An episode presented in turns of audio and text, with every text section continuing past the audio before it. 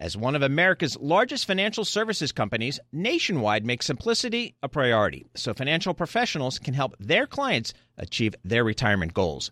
Nationwide Investment Services Corporation, member FINRA, Columbus, Ohio. Collaborate for a greener future at the Bloomberg Green Festival, a groundbreaking celebration of the thinkers, doers, and innovators leading the way. From design and culture to technology, science, and entertainment. Hear from inspirational speakers and immerse yourself in climate solutions. July 10th through 13th in Seattle. Title sponsor Amazon. Official airline Alaska Airlines. Get 20% off using promo code Radio20 at BloombergLive.com slash Green Festival. We bring you news and analysis every day on the Bloomberg Surveillance Podcast. But now you can get the latest news on demand whenever you want. Subscribe to Bloomberg News Now to get the latest headlines at the click of a button. Get informed on your schedule. You can listen and subscribe to Bloomberg News Now on the Bloomberg Business app, Bloomberg.com, plus Apple, Spotify, and anywhere else you get your podcasts. Search Bloomberg News Now and subscribe today. This is the Bloomberg Surveillance Podcast. I'm Tom Keene, along with Jonathan Ferro and Lisa Abramowicz. Join us each day for insight from the best in economics, geopolitics, finance, and investment.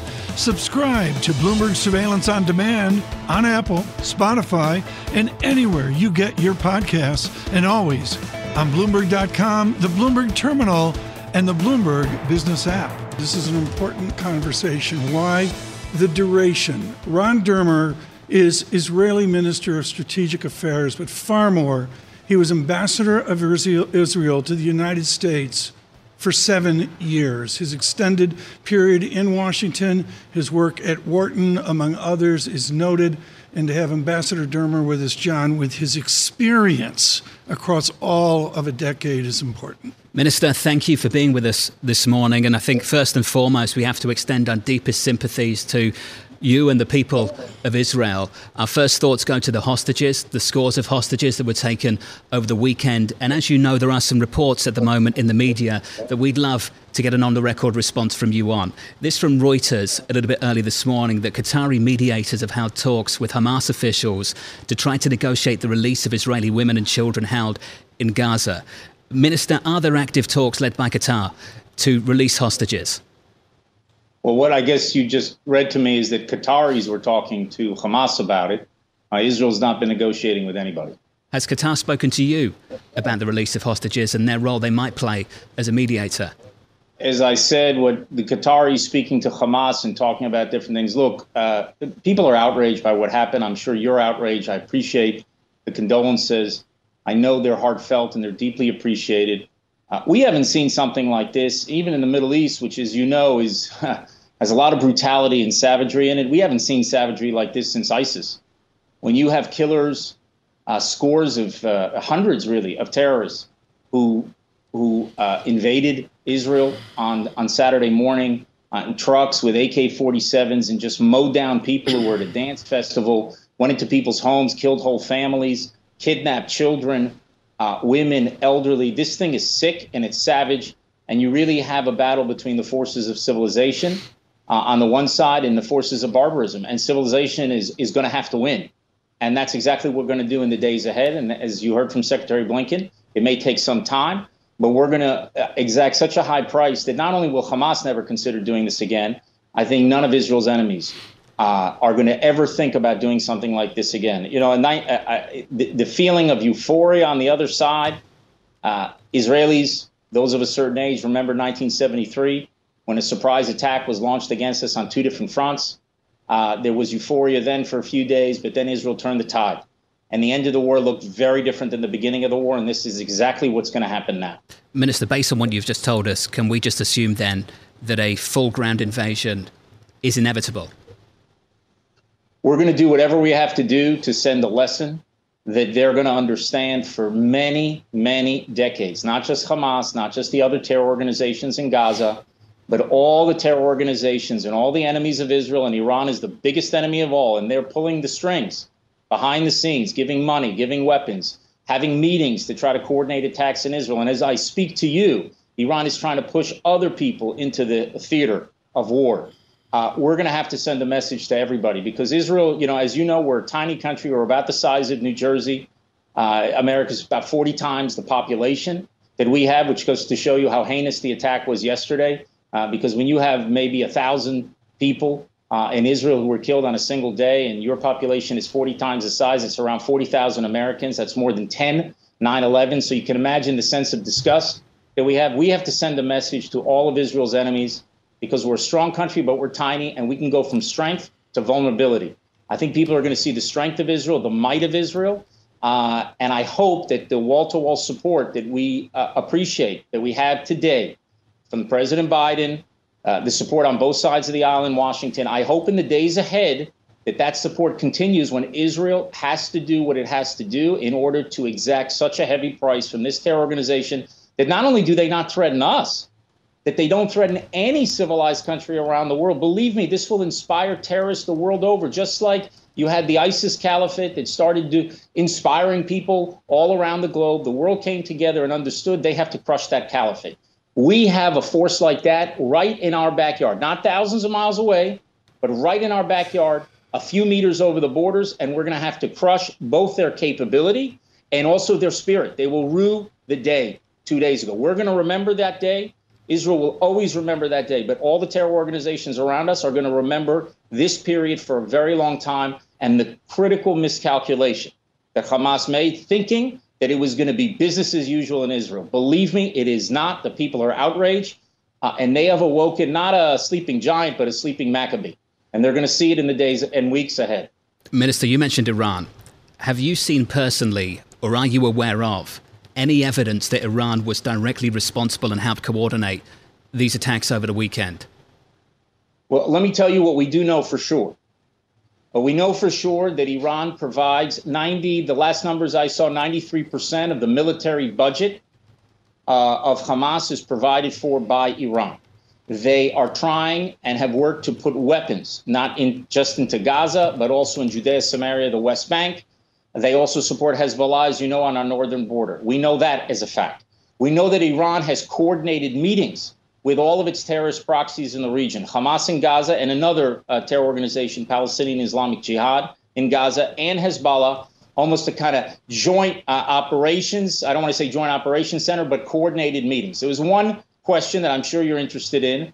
Did they know about this beforehand? Initially, we didn't think that they did. Now there is some evidence that they might have known about it. We are working to verify that evidence. That's why maybe there's some uh, conflicting reports in the press that we don't exactly know. But now that we're looking back and we're looking at all of our intel and seeing exactly what the situation is, it's still not clear to us, but they might have done it. But I have to tell you, they are working right now to bring more and more uh, terror groups into this fight. So everyone has to know it. And it's important not just, I think, to stand unequivocally with Israel against Hamas, to call for freeing the hostages, but also to stand unequivocally against Iran. You know, there's going to be a, a, a, a, the UN uh, Security Council can tomorrow, Europe, uh, France, Britain, Germany, they can work to snap back the UN sanctions, the Security Council sanctions against Iran. You have to enforce oil sanctions against Iran. They're exporting a lot of oil. They're getting a lot of money, tens of billions of dollars. It's time that the world unites against Iran because what you're seeing today is a tentacle of an Iranian octopus. And we have to not only cut off the tentacle, we have to deal with the regime that is sending them. Uh, and, and, I hope that the world will stand with Israel, as I said, in the days and weeks ahead to reverse this and turn it uh, into a victory against terrorism and barbarism.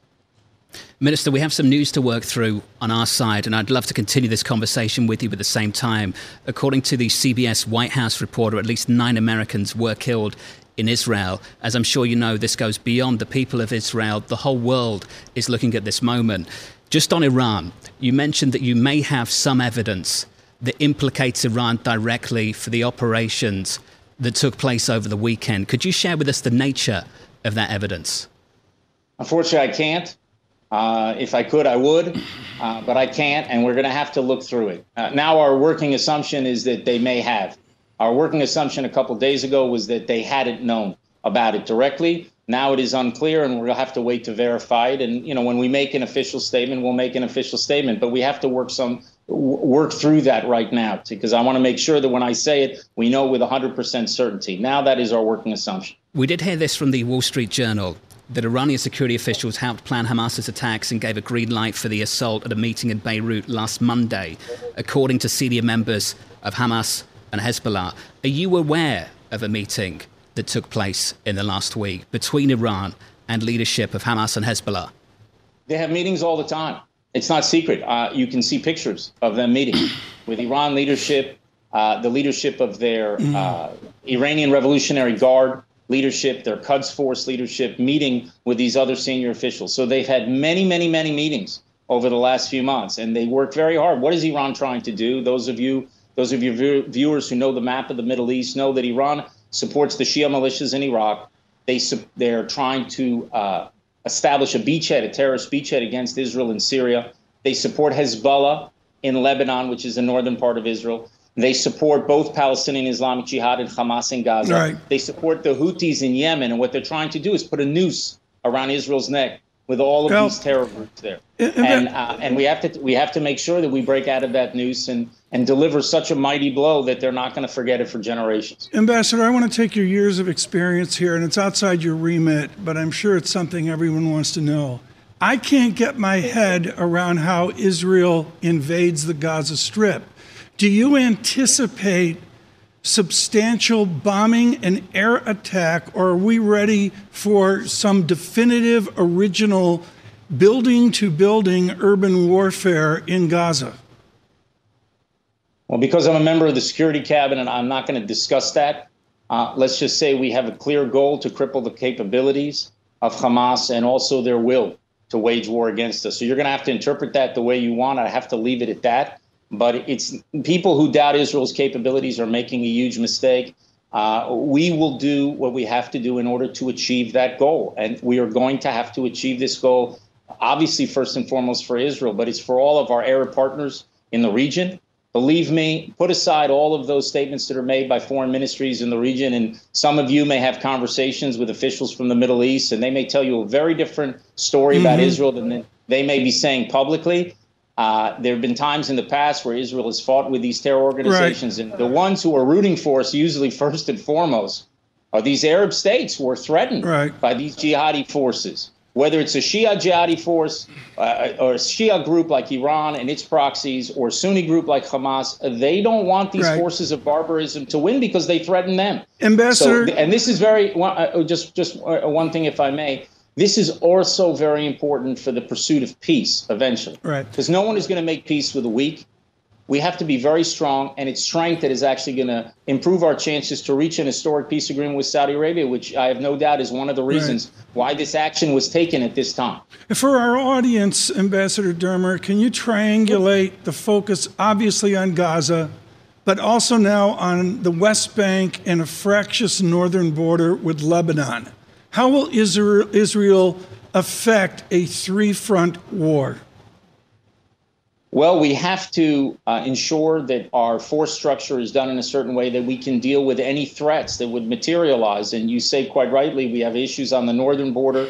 We had sirens there just about an hour ago. We had an attack there yesterday. There are different attempts for attacks. So we have to be clear on our northern border that we have all the capabilities we need to defend ourselves. As you know, uh, the United States brought a carrier group into the eastern Mediterranean. I think that sends a very strong message to deter our enemies, uh, and it makes it clear that America backs Israel. And again, we're deeply appreciative of the Biden administration for doing that. I think it makes the chances of war less likely, not more likely. And of course, as you said, in the West Bank and Judea and Samaria, we've had terror actions that have happened there, and we have an eye on that. We have to have our eye on a, a sort of a 360 uh, radius in order to deal with all these different challenges. But I'll tell you, the chances of having a multi front war grow when people see Israel as being vulnerable. So the stronger and faster we act, the more it will send a message of strength and purpose. And that message is critical to actually ultimately de escalate the situation and prevent these things from happening for many, many decades. Uh, this is an attack, I want to say it again, the likes of which has never happened in the state of Israel. We we may have lost a thousand people in a single day. Ambassador, that has never happened in the state of Israel. Ambassador, there's a big question around Saudi Arabia and the talks about normalizing relations. I know you've been involved with those, and it seems like those are uh, at least iced in the near term. Saudi Arabia put out a statement saying that it repeated its warnings of the dangers of the explosion of the situation as a result of the continued occupation and deprivation of the Palestinian, pe- Palestinian people of their legitimate rights. How much do you see this as really precluding additional discussions with Saudi Arabia? Arabia and making this kind of normalization talk not viable in the near term? Well, a lot of people were surprised by the Abraham Accords, you know, a few years ago when no one thought that that could possibly happen. But Israel proved itself, its, its strength, frankly, its security strength, its economic vitality. I think that's what made those accords ultimately possible. I think the critical question of whether we're going to be able to achieve this historic peace with Saudi Arabia that that pulls pushes the whole Arab Israeli conflict into a completely different place and can lead to a broader reconciliation between Muslims uh, and Jews as well. The critical factor will be how Israel emerges from this fight. Or do we emerge as a victor? Because people make uh, peace with winners. People make peace with the strong. They do not make peace with the weak. And that will be the critical factor. I'm telling you, take all the statements, all the diplomatic statements that have been made, put them aside. It's not relevant. I think there are many Arab partners in this region that want a different future, that are thinking about what's going to happen in 20, 30, 40 years down the road when oil doesn't have the value to their countries that it has today. They need a partner in Israel that can help strengthen their own national security, that can help their own national prosperity. You saw a few weeks ago at the G20 uh, when several countries, uh, the United States, European countries, India, launched this, the, uh, this vision of an economic corridor that would go from uh, India through uh, the Arabian Peninsula into Israel and towards Europe. I mean, that's a game changer, an economic game changer for the region. And I think the Saudis have great plans for building their country. And believe me, there are a lot of people in a lot of places in the Middle East, no matter what they say publicly, or rooting for Israel to win. And I think they're going to get exactly what they want. Minister, just to wrap things up, because I know you have to go, one final question winning. How do you define victory in a moment like this one? Uh, like I said, you have to uh, cripple their capability and you have to crush their will to do such an action for decades and decades to come. Not just Hamas and Palestinian Islamic Jihad, but also other terror organizations in the region. We rely as a small country on our deterrence, but deterrence doesn't last forever. You have to exercise power and force to always make clear to your enemies that you're prepared to fight. Not only do you have the capability, but you have the will to fight. And our enemies, Hamas, obviously miscalculated here. Because if they think that this action that they just took in murdering a thousand Israelis and, and, and just shooting our civilians and taking scores of people hostage and having over maybe 3,000 people who are wounded, that this is going to be business as usual, they just have no idea who the people of Israel are, and I think they're going to find out in the days ahead. Minister, we appreciate your time this morning at a very difficult time for your country, and hopefully we can catch up again soon. Ron Dermer there, the Israeli Minister of Strategic Affairs.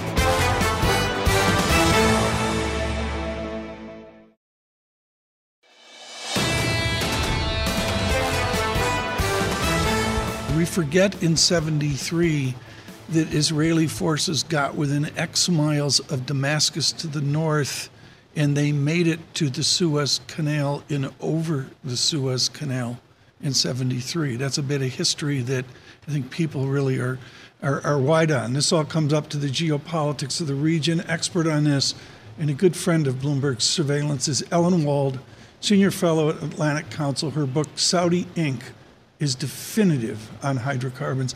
Ellen, thank you so much for joining uh, this morning. Really, really uh, timely to have you uh, with us. How does Israel get its oil? Are they in some way oil independent?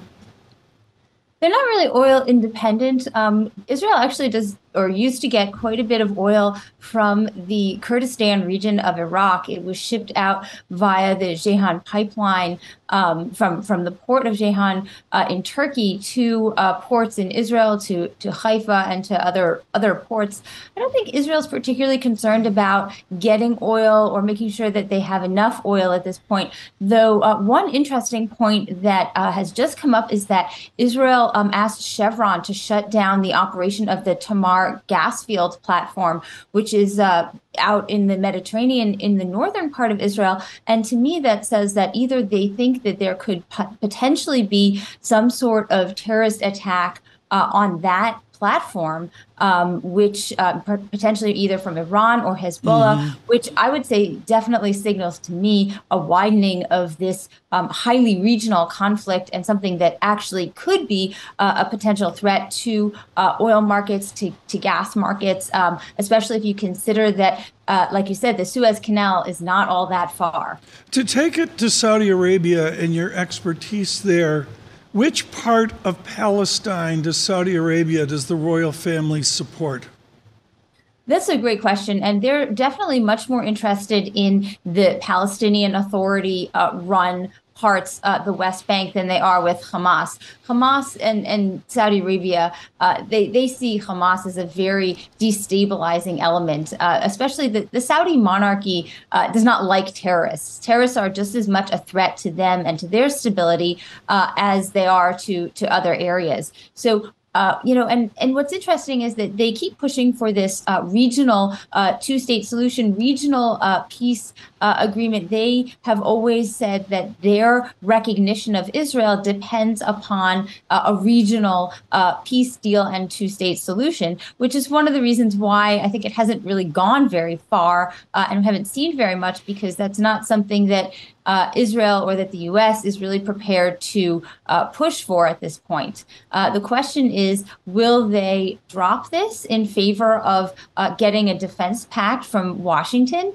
as uh, they've indicate they haven't quite indicated that but they definitely have indicated that that's a top priority for them especially on the nuclear front uh, and so that says to me that maybe they're willing to negotiate a bit on that requirement ellen there was also talk going into the weekend that as part of this pact the likelihood is that we would get crude output increased into next year.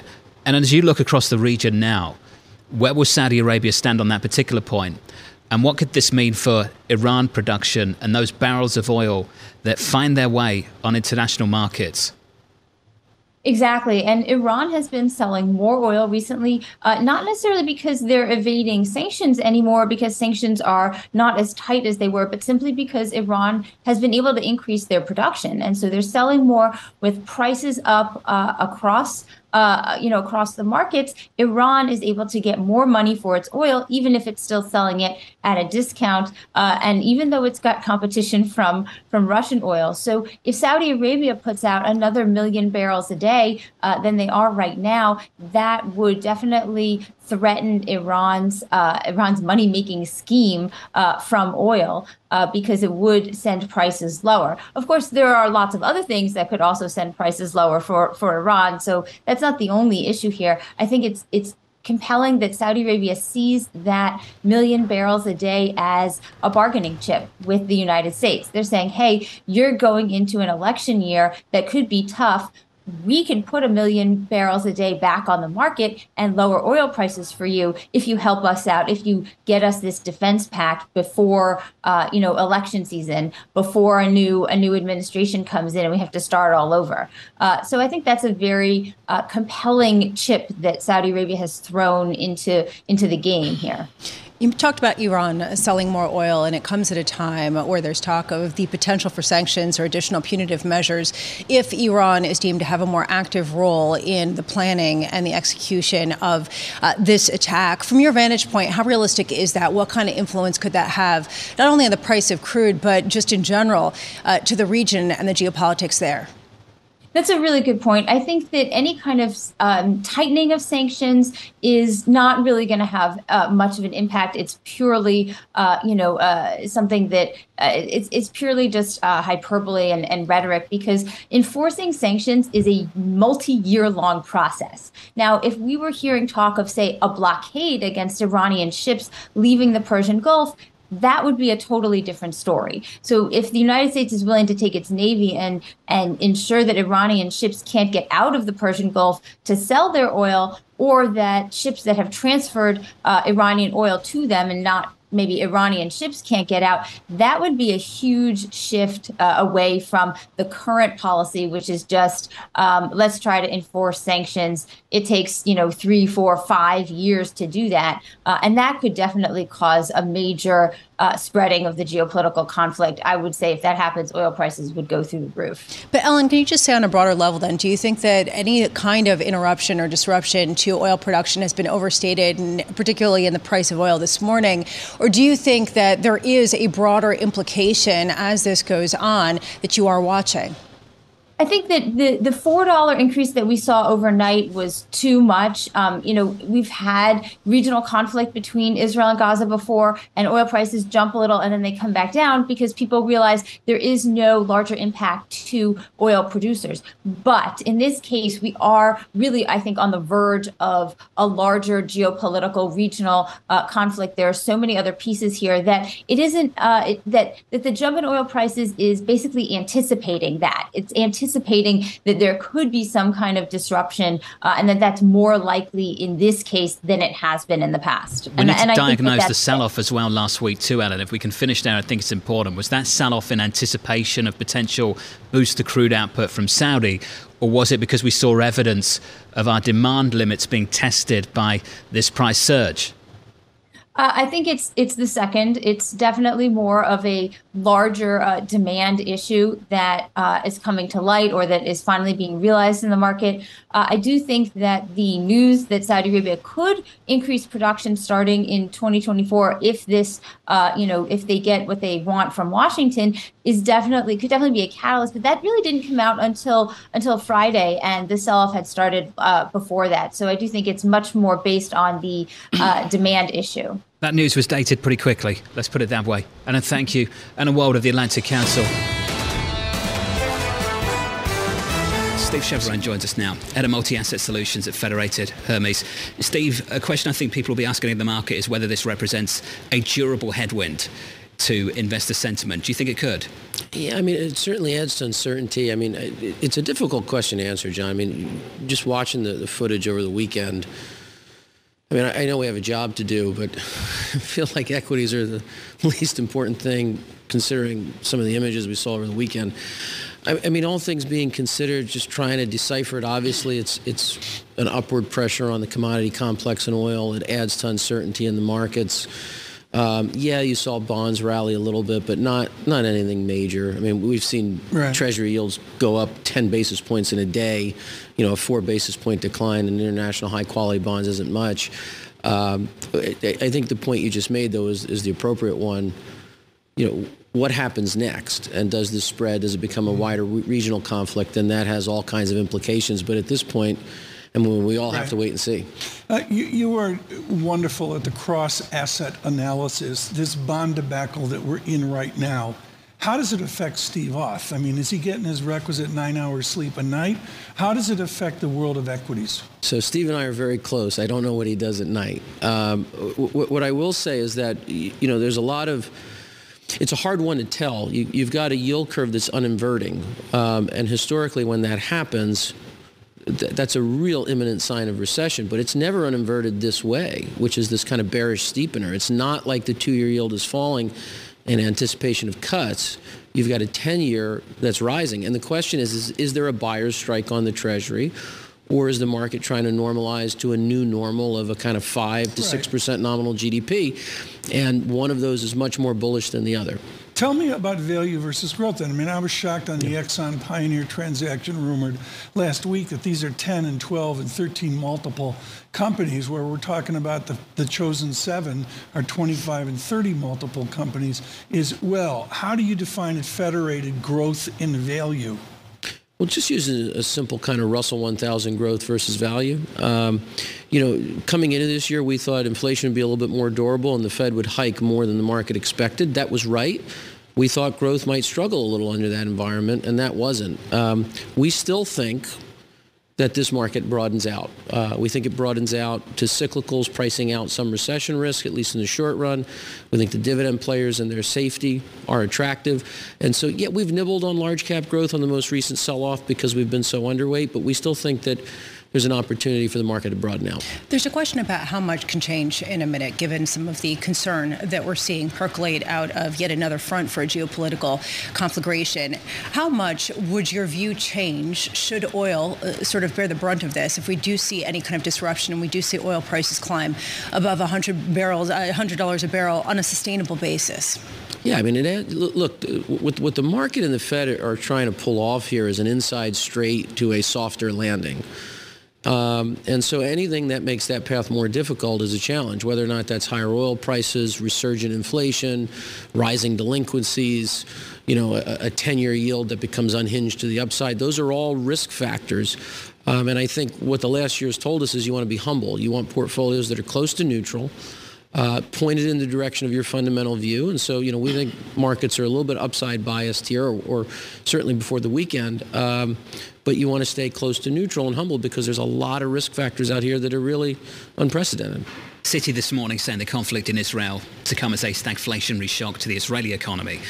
Could you say the same thing about the global economy right now, given what you're seeing elsewhere? It's certainly possible, but again, I, I, think what has to happen there to be a, a real stagflationary event is you need to draw on some of the northern countries or you need a tax on Israeli, uh, not Israeli, um, Iranian refineries or things of that nature.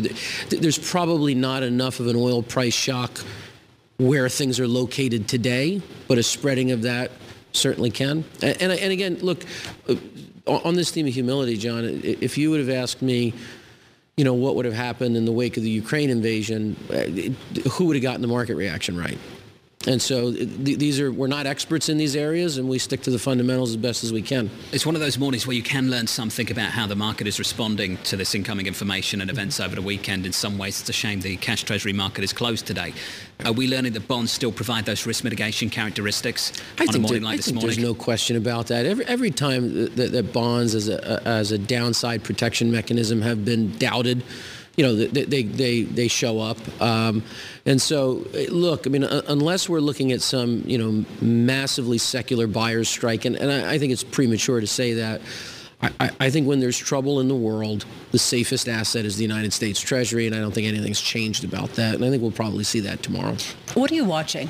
As this sort of progresses over the next hours and days, as we read all of the news and how it's uh, potentially spreading or being contained, what are you looking for to potentially change your outlook one way or another?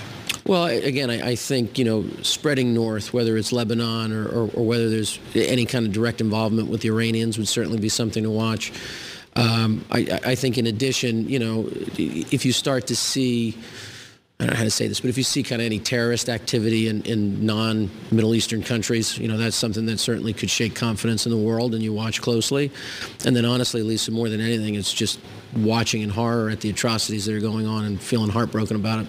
Just truly shocking. Steve, thank you, sir. Thanks for the insight this morning. Steve Chiavarone there Federated Hermes.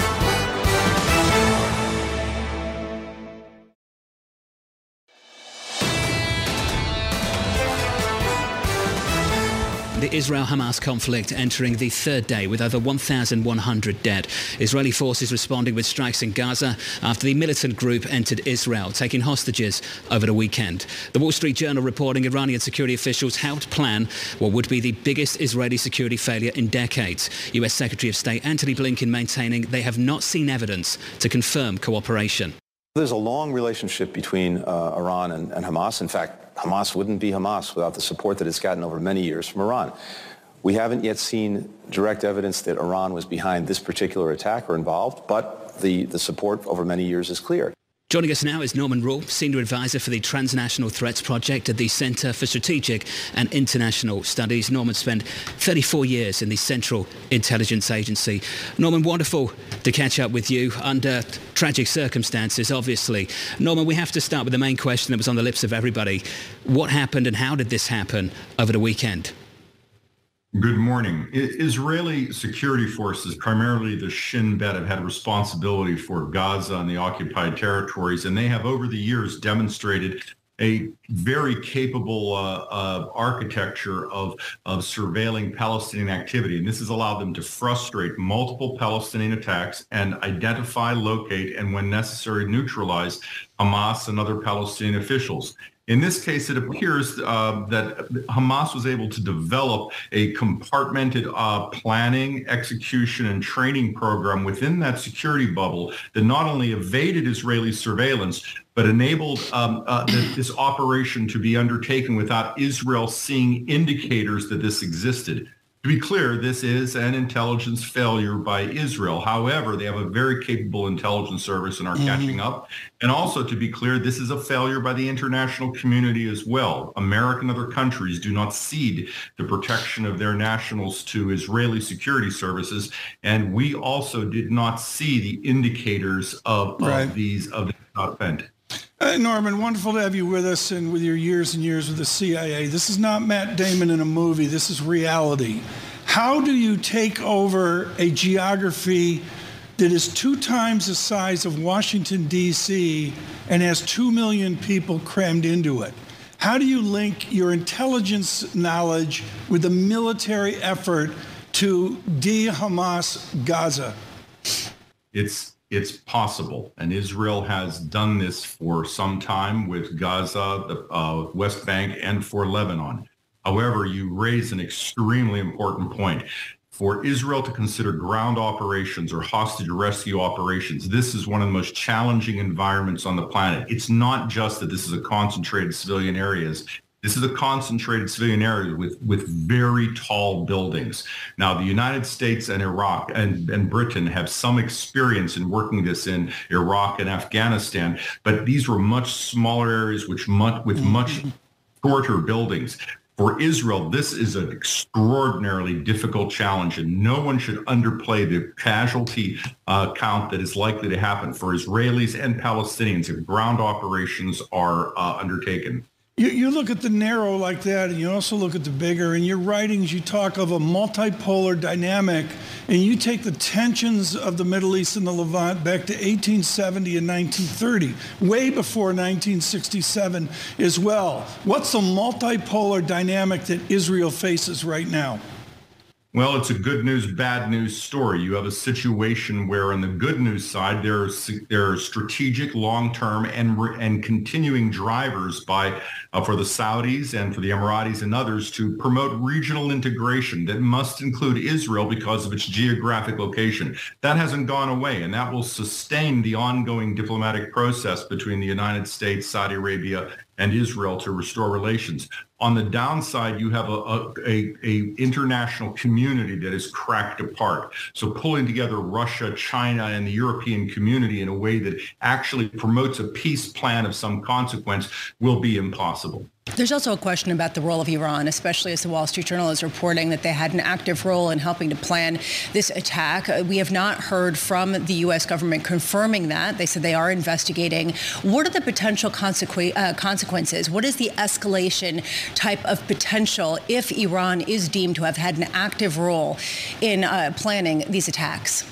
We should be careful about the report. Iran is unlikely to have played a uh, robust active role in planning the attack simply because they are not on the ground. They do not have personnel on the ground. They would not be able to provide an intelligence uh, uh, input to those operations, and their involvement would compromise the compartmentation of the operation. However, Iran has provided drones, training, money for over the years, as Secretary Blinken has correctly stated. Hamas would not be Hamas without Iran. But that fits Iran's modus operandi. In essence, what they do is they enable proxies to conduct operations that parallel Iran's strategic objectives. Those operations play out. Iran is able to say it supported them and enabled them. Iran achieves its strategic goals. But Iran's direct hand is not seen, and thus Iran escapes international punishment. The speculation is that one of the strategic aims was to disrupt the Saudi Arabia-Israeli agreement that was being worked on and coming to some sort of fruition in the next couple of weeks and days. How much do you think that that has been iced? How much are people really discussing that aspect of the strategic potential motivation for the timing of this attack? There's no question that that was likely one of the motivations. But this is a pie that has multiple pieces in it. This operation was clearly developed over many, many months. It would have taken a very long time, if only because of the compartmentation requirements, to pull this together. And therefore, it had a number of reasons. The Raisi government and its proxies have maintained an assertive foreign policy posture for, for a very long time. There was no specific incident that provoked this, but certainly one of the benefits for hardliners in Iran and the proxies is that this will uh, complicate, uh, if not disrupt, the uh, uh diplomatic process underway. Norman, we know based on reports they've taken scores of hostages. Does that complicate Israel's response to this? hugely. And we should note that these are international hostages.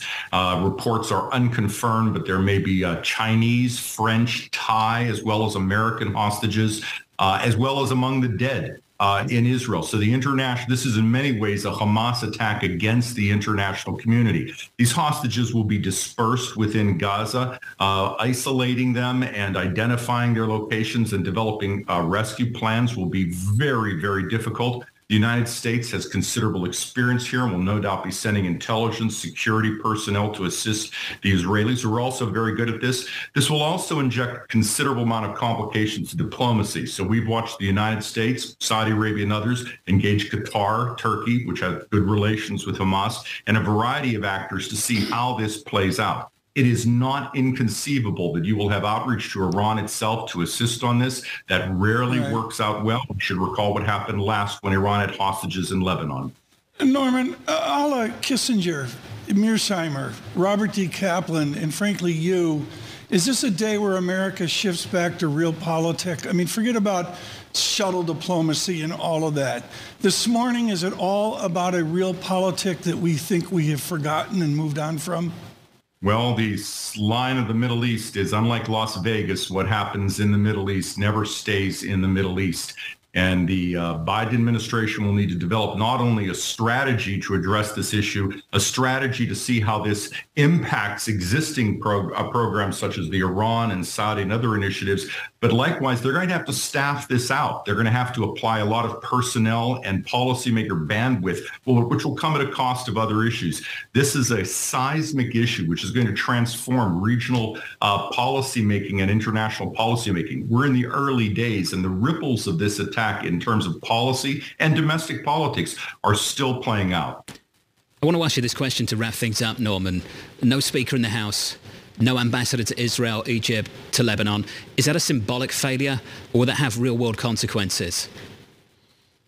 Well, it's certainly a symbolic problem, but we shouldn't discount, discount the capabilities and roles of our charges in these locations, of intelligence personnel, of military personnel. Those communication channels remain robust, and these these capitals often deal directly with the United States in Washington through their very able ambassadors. So the system of handling this is underway and will be executed crisply. It just would be better and easier if these personnel were in place. And Israel has received a considerable boost in the number of Iron Dome interceptors and ammunition it will need. And that has occurred without the uh, uh, House being in order. But we need to fix this. Norman, thank you for your insight this morning, and hopefully we can catch up again before the end of the week. Norman Roule there of the Center for Strategic and International Studies. Subscribe to the Bloomberg Surveillance Podcast on Apple, Spotify, and anywhere else you get your podcasts. Listen live every weekday starting at 7 a.m. Eastern on Bloomberg.com, the iHeartRadio app, TuneIn, and the Bloomberg Business app. You can watch us live on Bloomberg Television and always on the Bloomberg Terminal. Thanks for listening. I'm Tom Keene, and this is Bloomberg.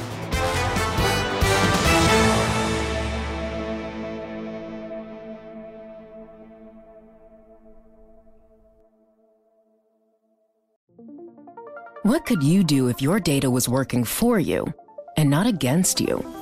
With Bloomberg delivering enterprise data directly to your systems, you get easy access to the details you want, optimized for higher level analysis, and financial data experts committed to helping you maximize your every move.